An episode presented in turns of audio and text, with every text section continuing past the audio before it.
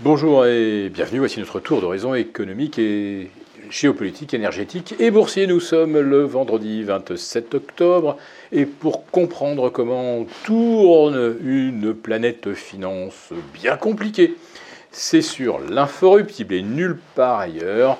Et la thématique du jour, ce sera toutes nos craintes sont confirmées. Bon, on peut vraiment parler de l'alignement des mauvaises planètes. Les astrologues n'aiment pas tellement euh, Pluton ou Uranus. Eh bien euh, là, on va dire que on est vraiment sous le signe des planètes lourdes, puisque tous les indices US euh, ont validé la cassure de leur support court, moyen, on peut presque maintenant dire long terme, en ce qui concerne le Russell 2000 c'est bien une cassure de support long terme. En revanche, pour le Nasdaq sous les 13 000, pour le S&P 500 euh, sous les 4 230, on a des signaux euh, baissiers euh, moyen terme, donc bel et bien validés. Pour le CAC 40, sous les 6880, après la cassure des 7250, là aussi, on se retrouve dans une situation euh, plus que délicate, puisqu'il faut maintenant euh, se positionner pour euh, bah, alléger les portefeuilles autant que possible sur rebond, et puis détecter d'éventuelles potentialités à la baisse. Alors c'est vrai que ces potentialités sont nombreuses. On assiste depuis une quinzaine de jours à une série incroyable, jamais vue, de, désintégration, euh, avec euh, des euh, moins 40% d'une séance sur Alstom, moins 60 sur EuroAPI, moins 60 cette semaine sur Worldline, des corrections qu'on n'a même pas observé, euh, ni le 11 septembre 2001, euh, ni, le, bah, ni le 15 mars 2020 avec le Covid, euh, ni le 24 février dernier avec 24 février 2022, hein, avec l'invasion de l'Ukraine. Donc nous assistons à des scénarios tout à fait inédits, mais qui quelque part recoupent un petit peu des scénarios que j'avais que j'avais évoqués à savoir que dans des marchés où il n'y a plus de contrepartie, où on échange même pas un milliard et demi d'euros par jour euh, sur les valeurs du CAC 40, donc les carnets d'ordre sont totalement euh, dégarnis.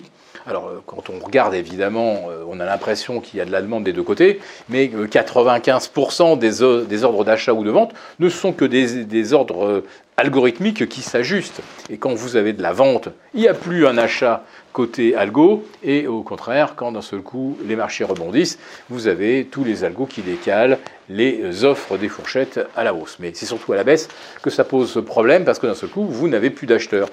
Et euh, que se serait-il passé si sur Worldline, on avait vraiment strictement appliqué les règles euh, de suspension de cotation jusqu'à ce que les carnets d'ordre s'équilibrent? Eh bien là, on a laissé littéralement euh, l'entreprise s'effondrer. On parle pourtant d'une entreprise qui est profitable. Là, ce n'est pas, le, pas le scénario Orpea où on va vous vendre que, compte tenu de son endettement, son patrimoine immobilier ne vaut plus rien. Comment, a-t-on pu gober ça? Je me poserai encore longtemps la question. Mais euh, aussi bien euh, sur EuroAPI euh, que Worldline, on parle d'entreprises qui gagnent de l'argent, qui ont des cash flows positifs, qui n'ont aucun souci d'endettement. Comment peut-on assister à ce genre de désintégration à la Orpea? Eh bien tout simplement euh, parce que euh, les gestions sont plus que frileuses, les gestions sont administrées par des algos, et quand vous avez moins 60 sur Worldline, évidemment, le titre va sortir du CAC. Donc ça redouble encore les ordres de vente pour des raisons techniques, c'est qu'on n'a pas d'intérêt à détenir une valeur qui ne fera plus partie de l'indice d'ici deux mois. Donc vous voyez, ces, euh, ces éléments techniques euh, que je voyais en filigrane, en sous-jacent, on commence à en voir les conséquences. Quand il n'y a pas de volume, eh bien n'importe quelle entreprise peut voir son cours de bourse littéralement euh, désintégré. Alors la grande alerte à la baisse, on ne l'a pas encore, puisque sur le plan géopolitique, on n'a pas assisté à, l'embrasement du Proche-Orient comme on le redoutait.